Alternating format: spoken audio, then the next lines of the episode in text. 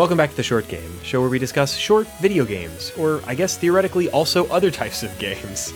The kinds of games that you can complete in an evening or a weekend, or a quarter, or a nickel, or probably not that much time. Uh, I am your host, Reagan Kelly, and I am joined this week by my one and only bro host and real life twin brother, Shane. How are you doing, Shane? I'm doing great, and I'm uh, glad to be back on this show. You've got uh, a game that you're focusing on that I have yet to play, but it's part of a genre that I have so much affection for. In celebration of Shane's coming back from France, finally, uh, we're going to be talking about pinball. Uh, sort of generally, but also with some specifics of how to play pinball in 2015 and some of the ways you can, you know, get in front of a cool old pinball machine today, but also how you can play this game in your house with cool simulations and video games and such and such. Well, if you wanted to celebrate me coming back from France, we should be doing an episode on Carcassonne. yeah, actually, you just got back from the actual Carcassonne. Yes, I, I you know it from the board game, and uh, if you're more educated than me, then from history, uh, but uh, or basic geography. But uh, yeah, I, I went and visited Carcassonne. It's wonderful to see a real life castle um, and one that one that shares a name with one of my favorite board and video games. That was actually I, I, I wasn't even re- I, I, was vaguely aware that it might be the name of a real place playing the game, but I've been playing the games for years without really thinking about the actual place that inspired it. Is it as sprawling and um, strung out along the countryside as the uh, as the board game would lead you to believe? Well, what surprised me um, is that the board game led me to believe that there would be walled cities surrounded by farmland and connected by little roads and with wooden people everywhere. But um, actually, it's one big fortified town uh, that goes back to the Roman era, and it's a tremendous sight. I saw some of your photos. It looks really cool. I really wish I could go with you sometime. Shane's Shane started a new job where uh, he gets to visit France for work um, with some regularity, and I have yet to go to France, so seems cool. Oh yeah, it's it's. I mean, it was amazing. I've never seen anything that old. Speaking of old things, um, let's talk about some pinball. So I don't know. I I actually really love pinball. I think it's this really fun, interesting pastime. Even though I'm kind of not that great at it, uh, it's a it's a classic Americana thing. I think it's sort of a you know a real American treasure. You know, pinball is an American invention for the most part, even though it's got its roots in older games and and things like uh, pachinko and uh, and slot machines and other other types of uh, inventions that you know predate it by a long shot. But uh, pinball's really important in American history. There's a huge history if you go back to where pinball comes from. There's machines that came before it that you would definitely not describe as a as a game, even more like a slot machine type thing. Put a nickel in, watch a ball kind of fall from the bottom to the top, hit against some pins. You have zero control over it, and and maybe if you're lucky, then it falls into the right cup or hole or what have you, and you get a payout in terms of nickels or something or uh, before that they were not even mechanized. They were just on a bar. And uh, if you got it in the cup or something the, the barkeeper would pour you a free shot of whiskey. Oh i haven't and seen that. you'd uh, you, you'd have to avoid being shot by uh, the sheriff or something. But i mean it it eventually became a really a skill game. Like a it, it morphed in a really interesting way from being a totally random you know, slot machine style experience to being a skill game. Uh, and I mean, this is not an episode where we're going to be talking about the history of pinball in any great detail. I mean, if you really are interested in pinball history, there's better resources yeah. out there than than we are. I, Why, if you were to go to Wikipedia, you might find that in 1947, flippers were introduced by Gottlieb's Humpty Dumpty. Only 1947, really. That's right. Yeah, and that's when it became a game of skill. Uh, they went took it from there, and and there was back and forth about the legality of it because it was still by most considered gambling and a sleazy pastime.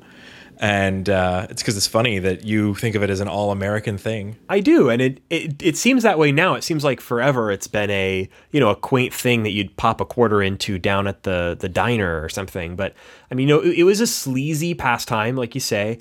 Uh, and uh, what was that documentary that you watched? Yes, everything I know about the history of pinball, I know from the documentary Special When Lit, and I, I think it was on Netflix some time ago. You you can dig around. It was a it was distributed by PBS, and this documentary um, just sort of goes through like where pinball comes from and and how it got to sort of its height in the uh, in the 1970s uh, when pinball made more money than the film industry. Wow. So uh, and it tells you all these awesome stories. Like there's this, uh, like I mentioned, it, it it pinball was illegal for a long time because it was considered gambling.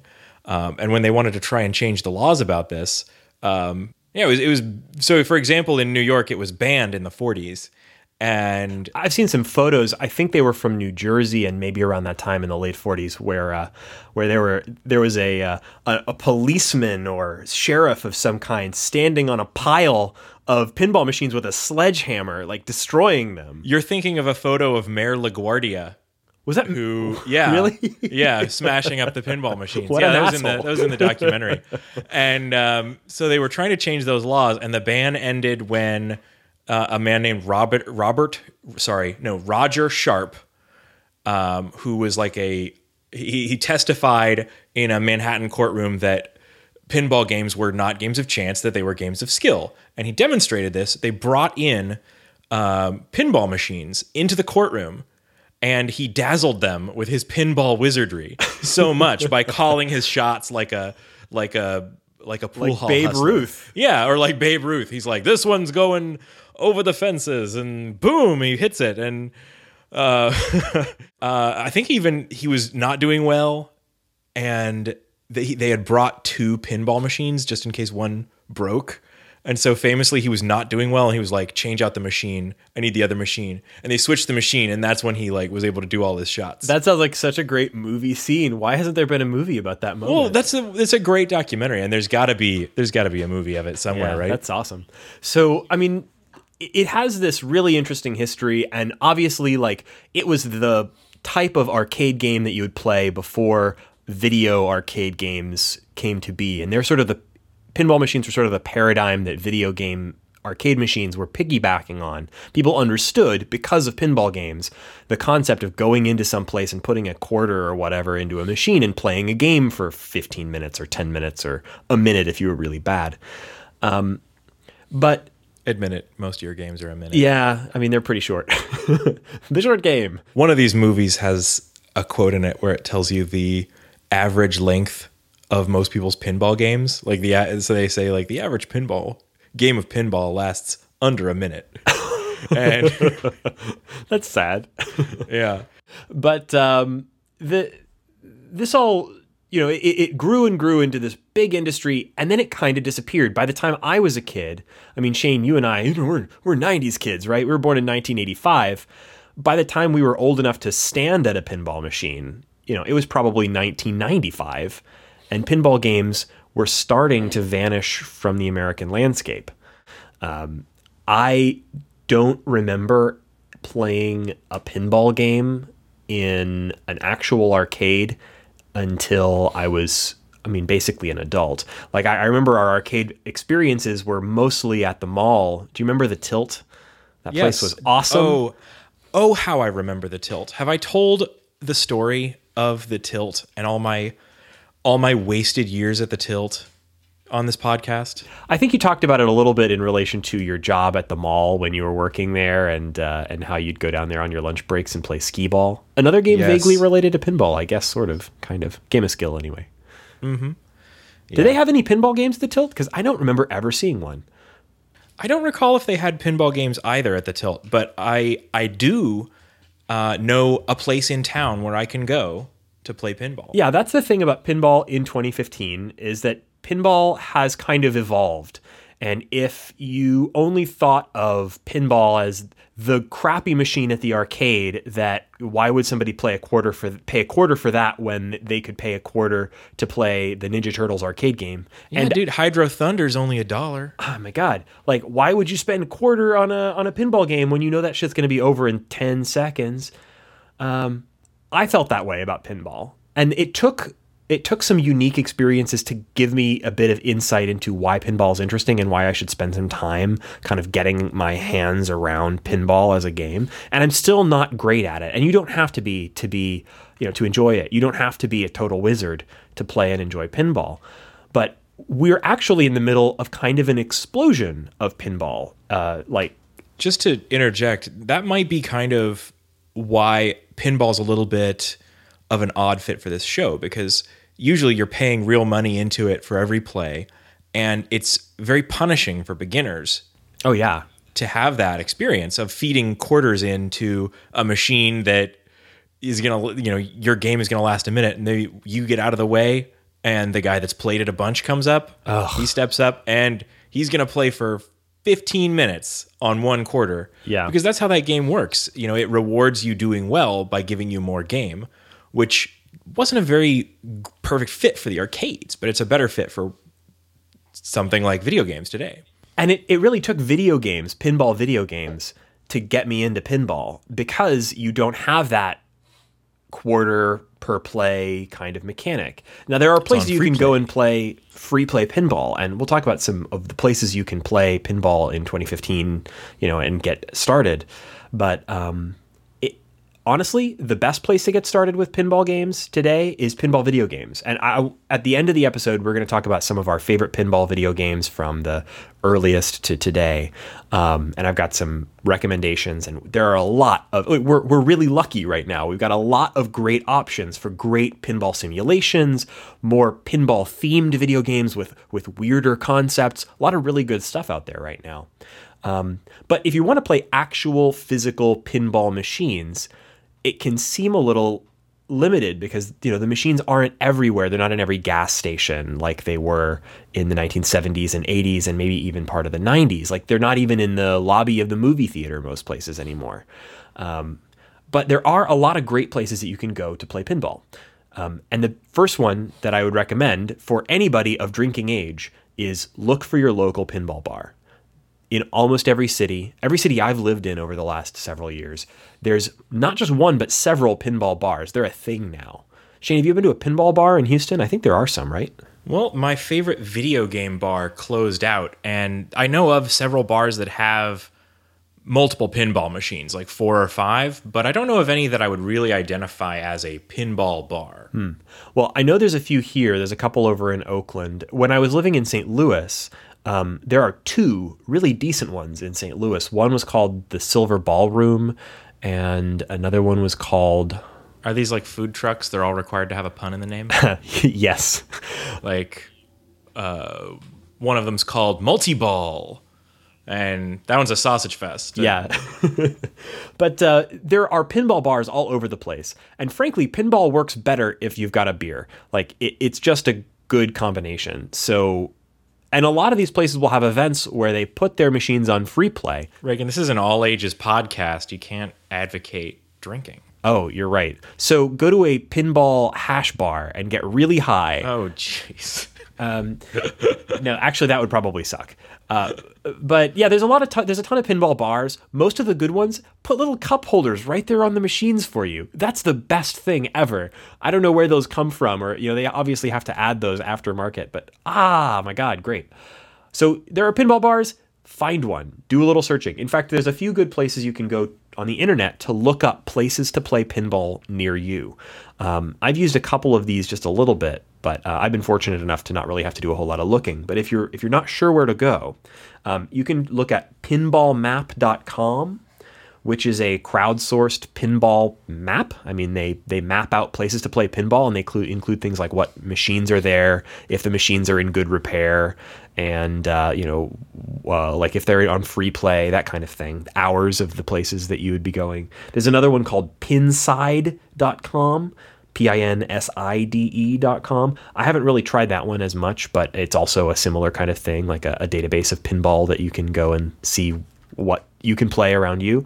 And if you're more in the mobile app arena, there's an app for the iPhone called Pin Finder. If you search oh, that on the App Store. That's awesome. Yeah. And so uh, I think that's actually basically referencing the pinside.com database. So anyway, there's a lot of ways that you can find a pinball machine near you. Um, and mostly they're going to be at these pinball bars, but they might also be in like the lobby of some place or that, you know, that they still exist those places.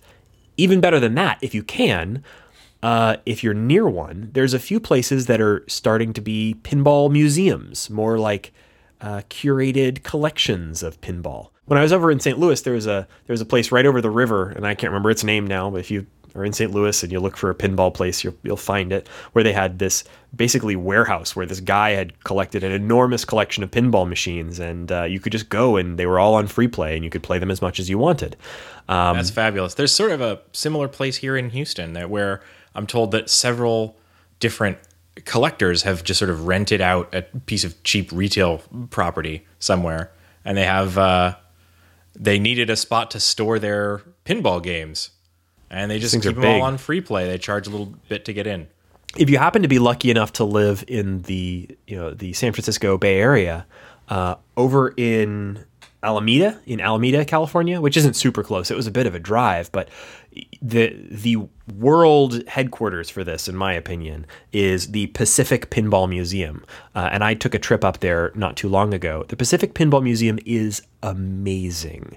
I mean, they have games from every era, from those early games with no flippers, like we talked about, all the way to the very latest stuff. You know, games from the 90s, even some of the modern games, like the newest pinball game to hit the market recently was Wizard of Oz. And it's this very interactive thing with a beautiful high definition display on the top. And it's got some really cool toys in it. They've got everything.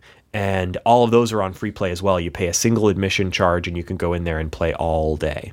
And uh, it, and that one thing I liked about that place a lot was that every machine had a little plaque above or near it that explained why that particular machine was interesting or of historical value. I'm going to put some links in the show notes to some videos. There's a really great little mini documentary up on YouTube, I think, uh, about the history of the Pacific Pinball Museum. But uh, it's a bu- it's just a couple of guys that uh, love pinball. Actually, something really interesting about it was that one of the two founders he's a visual artist and um, he had actually been the way that the business or museum or whatever you want to call it got started was that he was planning an art piece where he was going to buy up a bunch of old broken pinball machines and tear them apart sand off the art and use them to create a piece of kinetic sculpture that he had been planning. And he bought all of these machines and he found he didn't have the heart to sand off the art on the playfields or to destroy the old machines. He instead found himself just restoring and repairing them and he got together with another guy who was a pinball collector and uh, long story short it took them many years but they finally have like an actual museum space and uh, you can go in there and play the mach- machines all day, and it's an amazing collection. And they do a Pacific awesome. Pinball Expo once a year as well.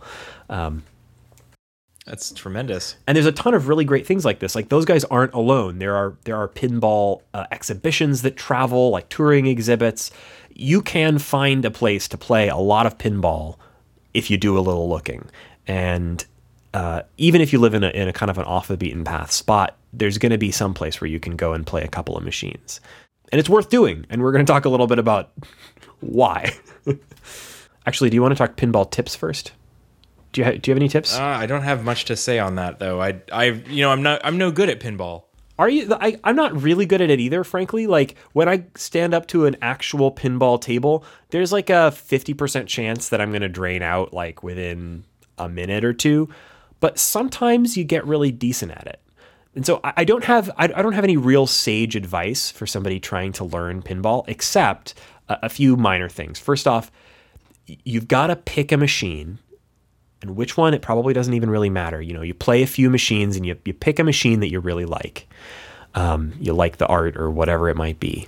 Well, you know, that actually did make sense for me. The last time I did get to play pinball, I'm complaining about uh, I'm, I'm no good at pinball, which is true, which is true. I won't protest to be good at pinball.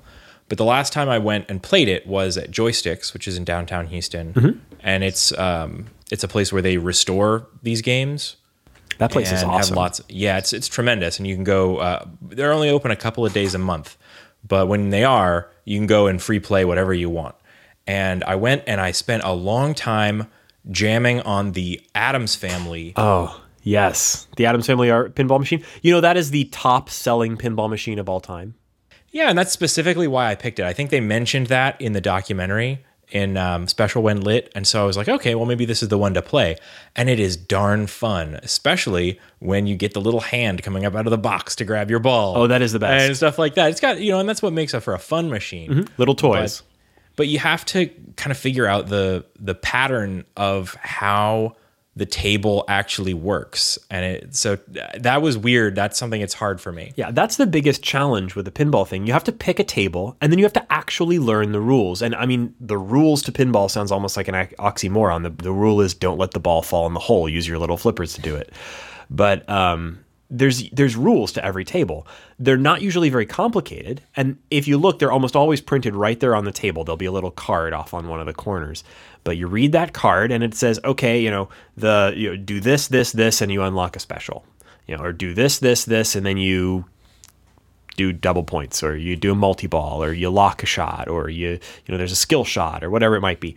Um, what really you ought to do is Google that machine and find some more detailed descriptions because for space reasons and I don't know maybe even just to intentionally be obscure often the description right there on the machine is kind of vague um, do a YouTube video search or something for that machine like usually there's some resources that you can get that will teach you a little bit about the machine and even just a little bit of knowledge is going to help a lot what helped me a lot was I watched some videos on the web specifically about that machine and a couple of others. There's some really great like seminars from um, some like gaming conventions and things where people have you know videos teaching you to play pinball and with you know explanations of some of the tricks that you can do to get better. And so take a look at some of that stuff. Um, also, there's some things that that people often when they first approach pinball think are not okay that totally are. Nudging or, or bumping the machine to get the ball to do things is totally allowed. Those machines weigh you know three to six hundred pounds. Like you can you can knock them around and you're not going to break them and unless you're really really rough with them you're probably not going to set off any sensors. So you know you can bump the machines. That's totally okay um, you know, also people Well, I don't have to- know, man. You're now you're setting our listeners up for something dangerous, where they might go out to their local. They pull out your app that you were talking about, and they it's like, oh, this nearby biker bar has a pinball machine, and they go and they start hip checking the thing. you're gonna get they're gonna get a, at least a stern talking to. I don't know. I think that if there's a pinball machine in a biker bar, it's probably been hip checked worse than you can do. um, but you got to nudge the machine sometimes. That's just totally required. Also, slow down and plan your shots. I had this feeling when I was first playing pinball that I was supposed to be wailing on the flippers all the time, keeping the ball rushing around at high speeds. Actually, you can play pinball in a little slower pace, and you you know you can let do those little drop catches where you grab the ball with your flipper, plan out a shot, go for the shots that you know you can make. Once you play the machine a little bit, you'll get a sense of which shots you can reliably make and where the ball is going to go afterwards and you can you can get better at the machine. You can rack up those kinds of points without putting the ball at risk, without putting the ball out of your control. So, learn the shots that you can you can make without putting the ball completely outside your control and you'll you'll get better. It, it it's a total skill that you can learn and it just takes a little bit of practice and getting used to a particular machine. Yeah, that's true. Also, do not think that multi-ball is going to make things easier on you. It almost always makes it harder. that's my that's my two cents. My advice is just go, f- just wail on those buttons. What could go wrong? Yeah, If the paddles are always moving, you're always going to hit every ball that comes near them. So, Actually- makes perfect sense, right? Yeah, actually, one of the big things that you know you learn when you start getting a little better at pinball is that very often the best thing to do when the ball is coming towards your paddles is to do nothing and let the ball bounce off of your paddles. Um, you know, the the rubber on the paddles will deaden the ball a little bit. It'll bounce. It might bounce from one paddle to the other or flipper. I'm seeing paddles. I think of them as paddles sometimes, but they're flippers. It's the correct word. Your you know your flippers will deaden the ball. So hitting it will sometimes if it's going real fast sometimes hitting it is the wrong thing to do let it bounce let it slow down grab it catch it then make another shot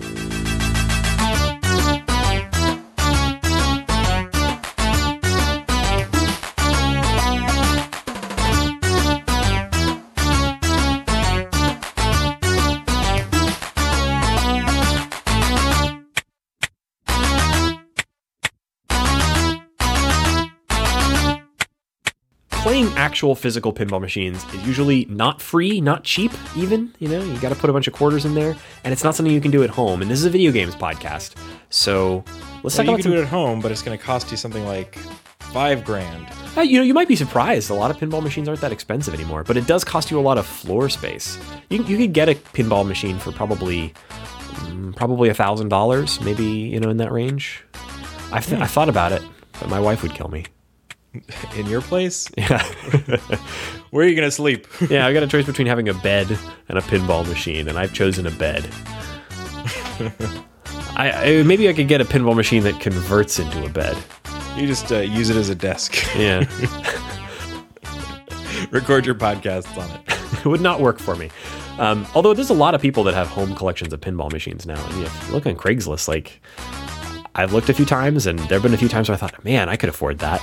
I want that in my house, but no, you know, you know, you don't need to do that. But you can play pinball at home, and there's a lot of amazing options for it. Pinball video games are among the earliest types of video games. Um, you know, we've been playing pinball-like games on our like little video screens since. I mean, you could almost say that the very next thing that came out after Pong, you know, would have been a pinball-style game. Pong, in, in a lot of ways, followed the model of the pinball machine because it was a device they would set up in the same corner of the bar where a pinball machine was last Thursday. Yeah. Yeah, and it had the same kind of dynamic. You know, you're hitting a ball with little flippers. It's uh it, it was familiar to pinball players even though it was a very different thing. It was high tech. Super high tech. I remember that one of the earliest video games I ever owned was an Atari pinball. Yeah, if that if that ever turns up, it was something that you and I owned jointly because that thing was badass. I want that thing back. I don't know what happened to it. It was awesome. yeah, somewhere. It, it, if I ever it, find it, it was a box you'd connect to your television. There were no cartridge slots on the thing. It was a box that you'd go to Sears and buy. I mean, Sears. That was where you'd It get had these like things. what four games? Yeah, like maybe. And it had like a switch that you toggle between them, I think. And uh, it had two buttons on the side, like pinball flippers. You connect it to your TV, and uh, it also had a paddle on top for Pong. yeah, it would breakout. It didn't have any two player. That's right. Well, I think it had like a one player Pong. Oh yeah, it was Breakout. It Yeah, was Breakout. yeah. and um, it was very simplistic. I mean, if you imagine what Atari uh, uh, pinball would look like, if you can imagine it, it's worse. Um, but it had the pinball style buttons on the sides, and it kind of felt sort of like pinball. Um, so I enjoyed playing the thing.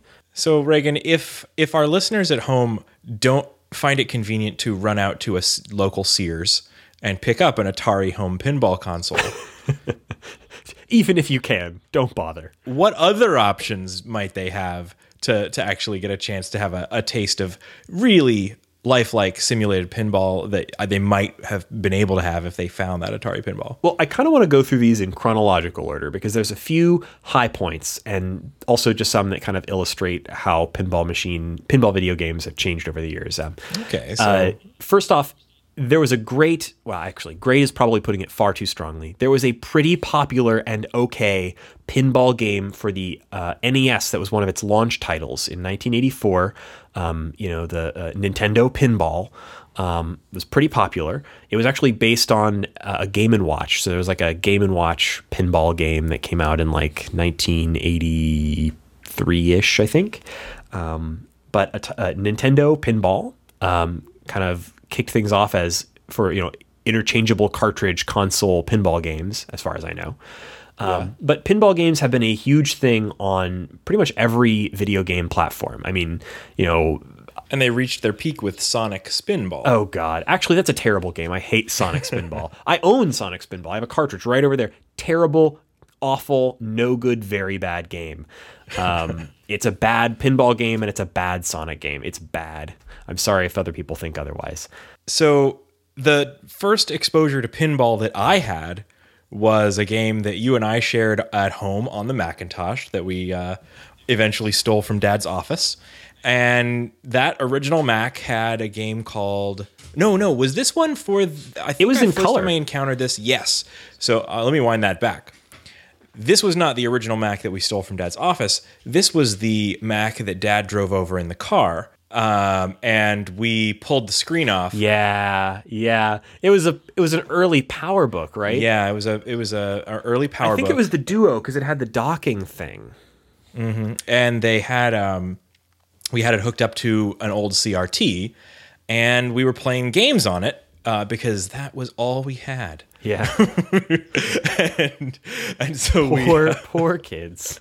We didn't have a Nintendo back then, and our I don't even think we had our Sega Genesis yet. So our only access to video games was shareware for the Macintosh, which was pretty slim pickings. it was. Uh, I think we probably got that in a CD with like Mac Addict magazine at some point. No, this predates that. I think. I think it, so. The game that you're talking about, Tristan. Tristan. Tristan. Tristan with an exclamation. Yeah, Tris- Tristan.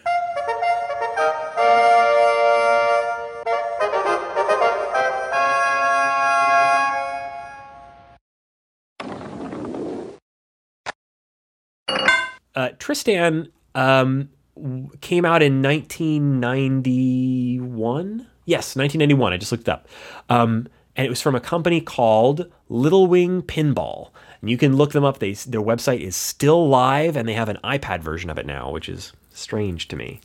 Um, but it's an incredibly minimalistic pinball game. Like if you look at it now, it, it looks like a, like a miniature pinball game, like you might play on a cell phone. Like it's it's an incredibly small play field. It's got almost no stuff on it. Like it's an incredibly simple thing. And it's a single table. A lot of these early pinball games were essentially simulating one game, one pinball table. So imagine the world's tiniest pinball table with two tiny little flippers and color graphics and some badly sampled audio of pinball sounds. Yes, it was. Uh, for the time, though, I'll tell you what really amazed me about this game was this came out in a time when physics in video games were generally very limited and very unrealistic. Oh yeah, I remember thinking it was really impressive how fast the ball could move on a diagonal.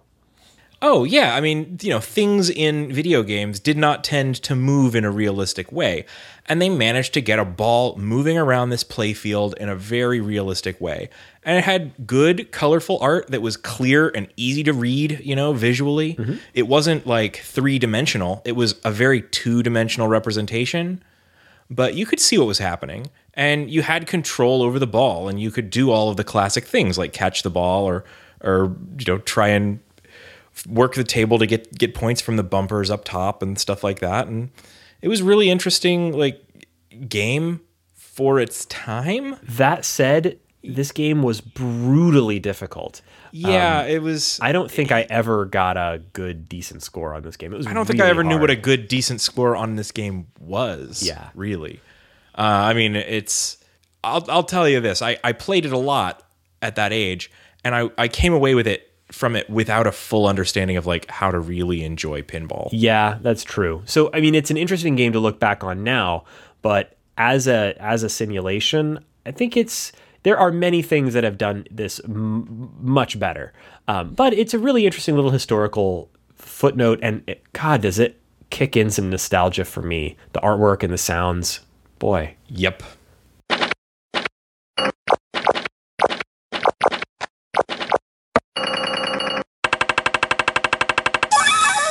Apparently, the original box came with an actual pinball in the box, but they had to. Uh, uh, apparently, the the ball would end up crushing the plastic inserts that the that it shipped in and cause too many returns, and they had to stop including them. So, if you've got one of those original copies of Tristan with the pinball in the box, you may have some sort of a collector's uh, item on your hands.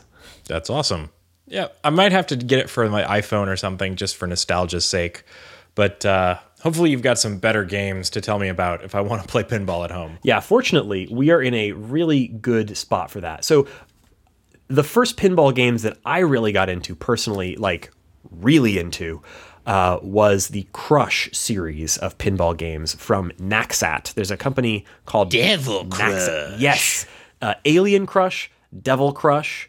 Um, and there's actually a, a, third game that's less known because it didn't make it outside of uh, of Japan called Jaki Crush, and uh, also so Alien Crush only came out for the TurboGrafx 16, which means that most people probably never encountered it. Um, it's it's a pretty darn good pinball game. I think what they what they did there that was pretty innovative at the time was that it has this H.R. Giger Aliens style visually, um, and it has a square. One of the problems with pinball video games is that you have to fit something that is fundamentally a tall thing and rather narrow onto a screen that is almost always a narrow thing and you know not very tall. So you you have one of two choices. You can either make a weirdly shaped square pinball machine, which is sort of the approach that Tristan took, or you can end up, or, or what uh, what you can do what Alien Crush did, which was to spread out this pinball game across multiple screens. So when the ball leaves the top of one screen, it appears your, your camera pans up to another screen, and it, you're you're you know you're looking at a whole separate pinball table. So really the table is kind of made up of three vertically arranged separate pinball tables, each of which has its own set of flippers. Yeah, pinball machines had to get even well, they, the trend was for them to get taller and taller to have more and more kind of higher heights to reach and they'd have new paddles added, new flippers added higher up on the machine, adding extra ways to play on like secondary play fields. Yeah. And it's like kind of a good way to simulate that is just a pan yeah. from one to another. Yeah, and Alien Crush, the first one, didn't have a pan option, but in, in Devil's Crush, they actually figured out how to get the TurboGrafx 16 to actually smoothly pan from one table to the other rather than just cutting from one to the next. Um, but the big innovation of those games was that they kind of took pinball out of reality and you know they weren't simulating it. They were you know it was a pinball table and yet it included all these fantastical things that you could never include in a real pinball table. So there's little aliens or devils or what have you crawling around on the playfield and they move around and you can hit them with the pinball to to kill them. Um, yeah moving targets before were something that was pretty rare. Yeah, almost impossible on most yeah. pinball machines. And then they have little boss fights, like they have little bonus levels that if you you know get something, if you do particularly well at something, you hit your ball into the alien or the devil lady's mouth or something, then your ball is transported to a totally different playfield that you know doesn't appear on the main board. You've got a little like mini game or boss fight type encounter with your pinball. So there's all these little things in it that you know add on to the game of pinball and make it this sort of different thing. They're really really fun games. If you want to play them today, you're a little limited because TurboGrafx 16s are really really hard to find. If you don't have access to a TurboGrafx 16, obviously you can emulate these, but one really good option is that fortunately one of the two of these games had a really good Sega Genesis port as well. Um, but you wouldn't know it because it came out under a different name. Um, so if you have a Sega Genesis lying around, you can play Dragon's Fury. Uh, this is a great version of Devil's Crush that's had all of the satanic imagery removed. so, typical uh, 1990s uh, video game censoring, they took out all the pentagrams and just put in like little stars. Um, they took out uh, some of the more demonic looking things and put in more generic fantasy looking things, but the game is totally intact and it's actually a really good port. Um, it's also got amazing box art, so I'm gonna. It's got like a dragon instead of the devil face that pops up in the middle. Oh yeah, the and the dragon is like holding a pinball on the cover of the game. It's awesome. This is one of my favorite pieces of cover art of almost any game I've ever seen. So I I love this game, and it's a wonderful port of the TurboGrafx 16 version. Can you see it, Shane? Oh, I didn't know you actually had it. Oh yeah, yeah. That's epic. I love it. Oh, Dragon. Check it. Fury. Check him out.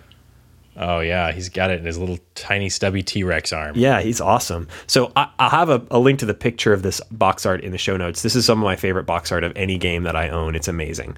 Um, it was a port by Tengen, and Tengen did always really good work in those days. So um, the port's great. It's a great Sega Genesis game.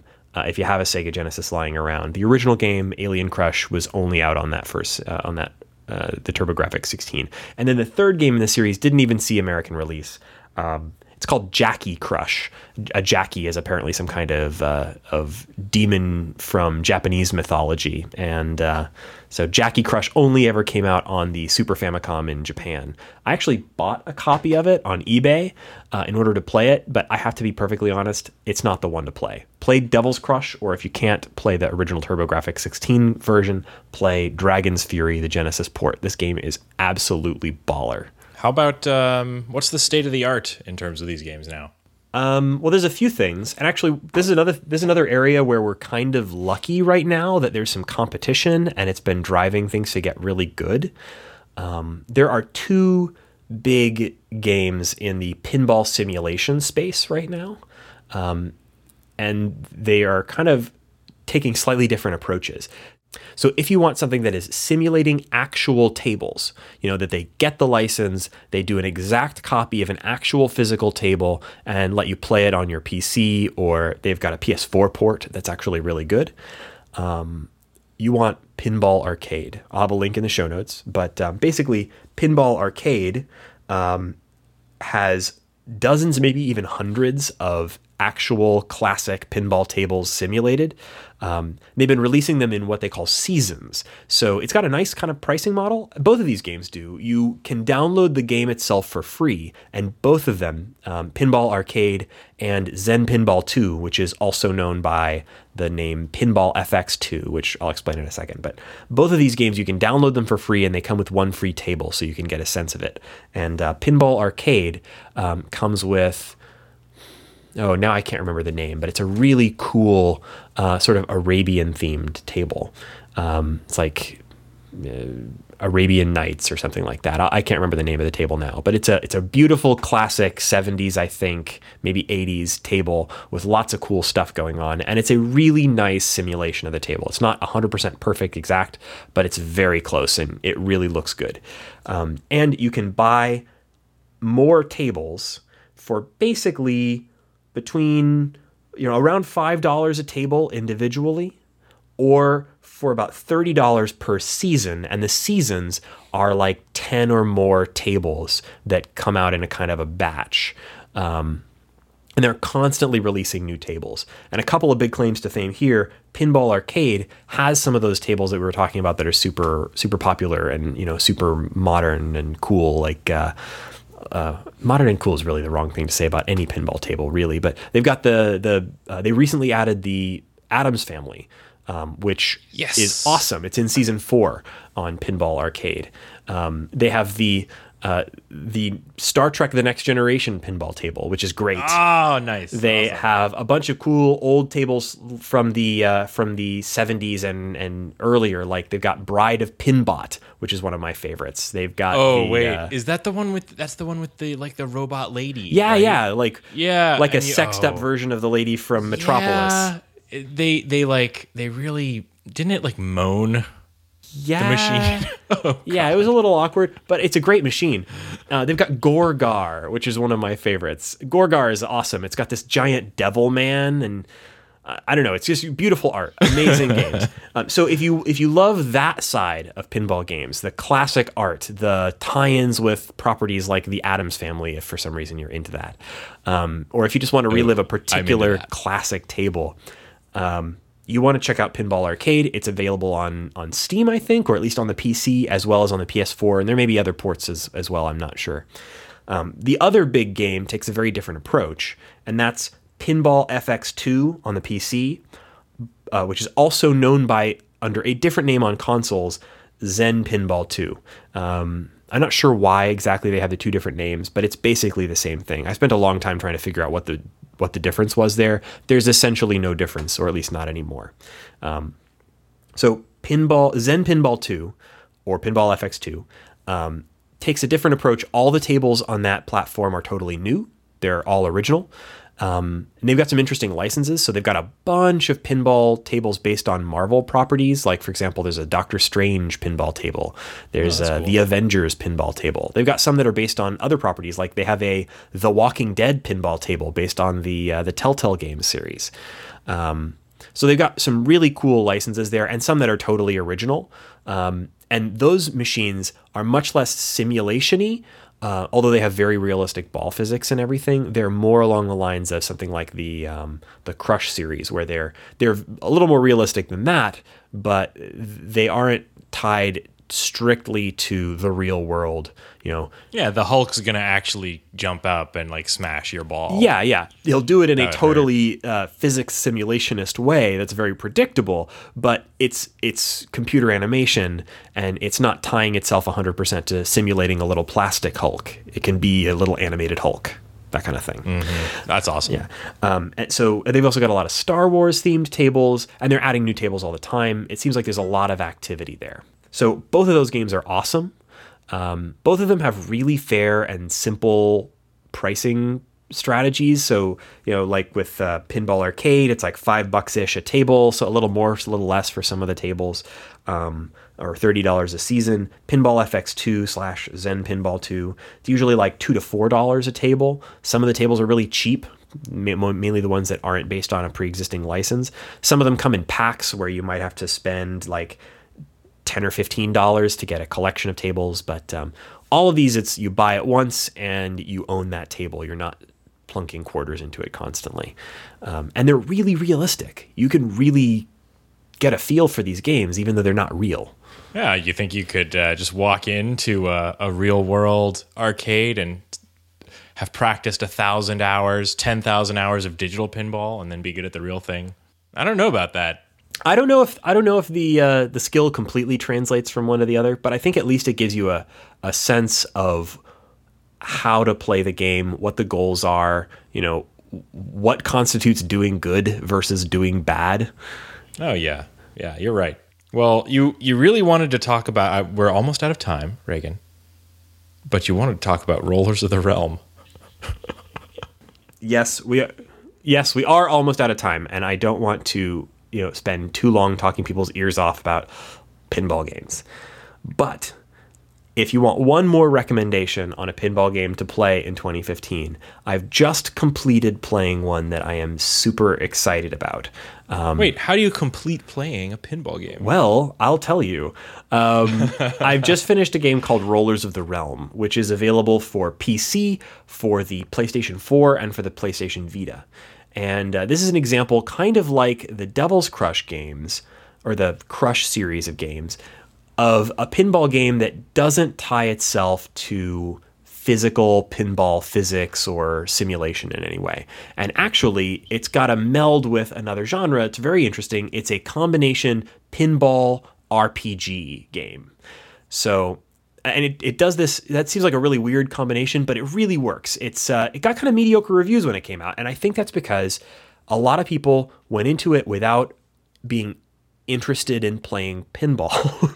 I mean, I really think that some of the bad reviews were because people didn't like pinball. If you like playing pinball games of any kind, this game is going to be amazing, uh, or at least it was for me. Uh, first off, you have a party. Your party are your pinball balls. So you've got your rogue.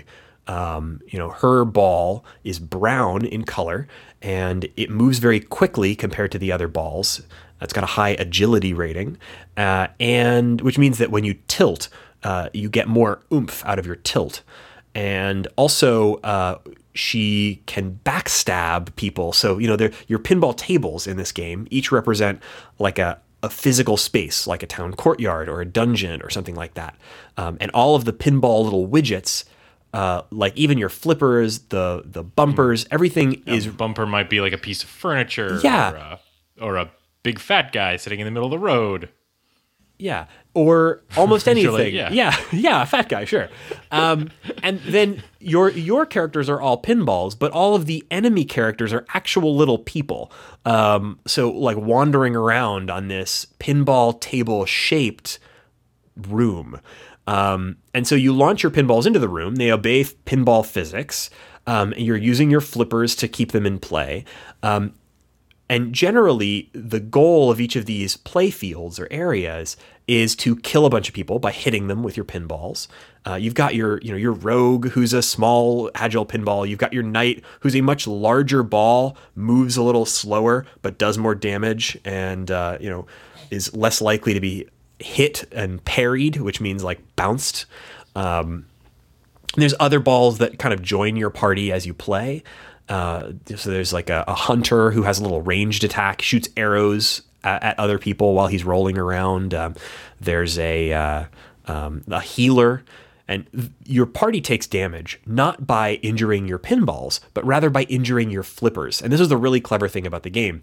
If you're doing badly, it's not that your balls are being damaged, it's that your flippers are being damaged. Your flippers are little health bars. And Raygan, please, please. I, I'm gonna edit that out where you say talking about your balls being damaged. no, I'm afraid I have to keep it in. But the so, so imagine your imagine a, a little health bar, uh, and as it gets shorter, so do your flippers. Your flippers take damage, and so the more damage you've taken, the harder it is to keep your balls in play, and you have to bring out your healer to heal your flippers.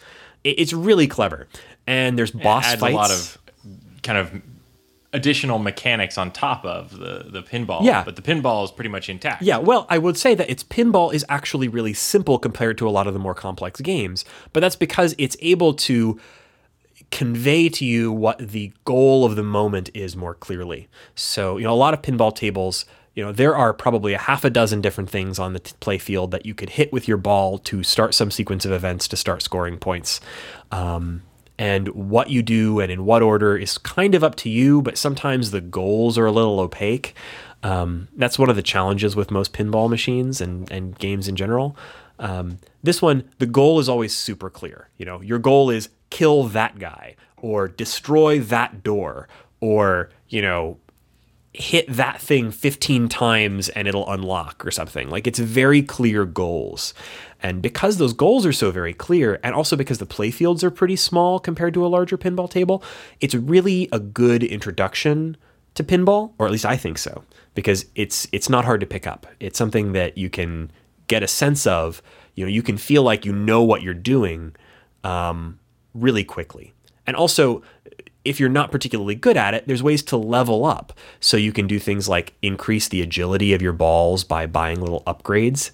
And by doing that, you get more of an ability to tilt them, more of an ability to move them around on the play field, kind of independent of hitting them with the flippers. So there's a lot of things that you can do in the game that you can do to make it a little easier on yourself.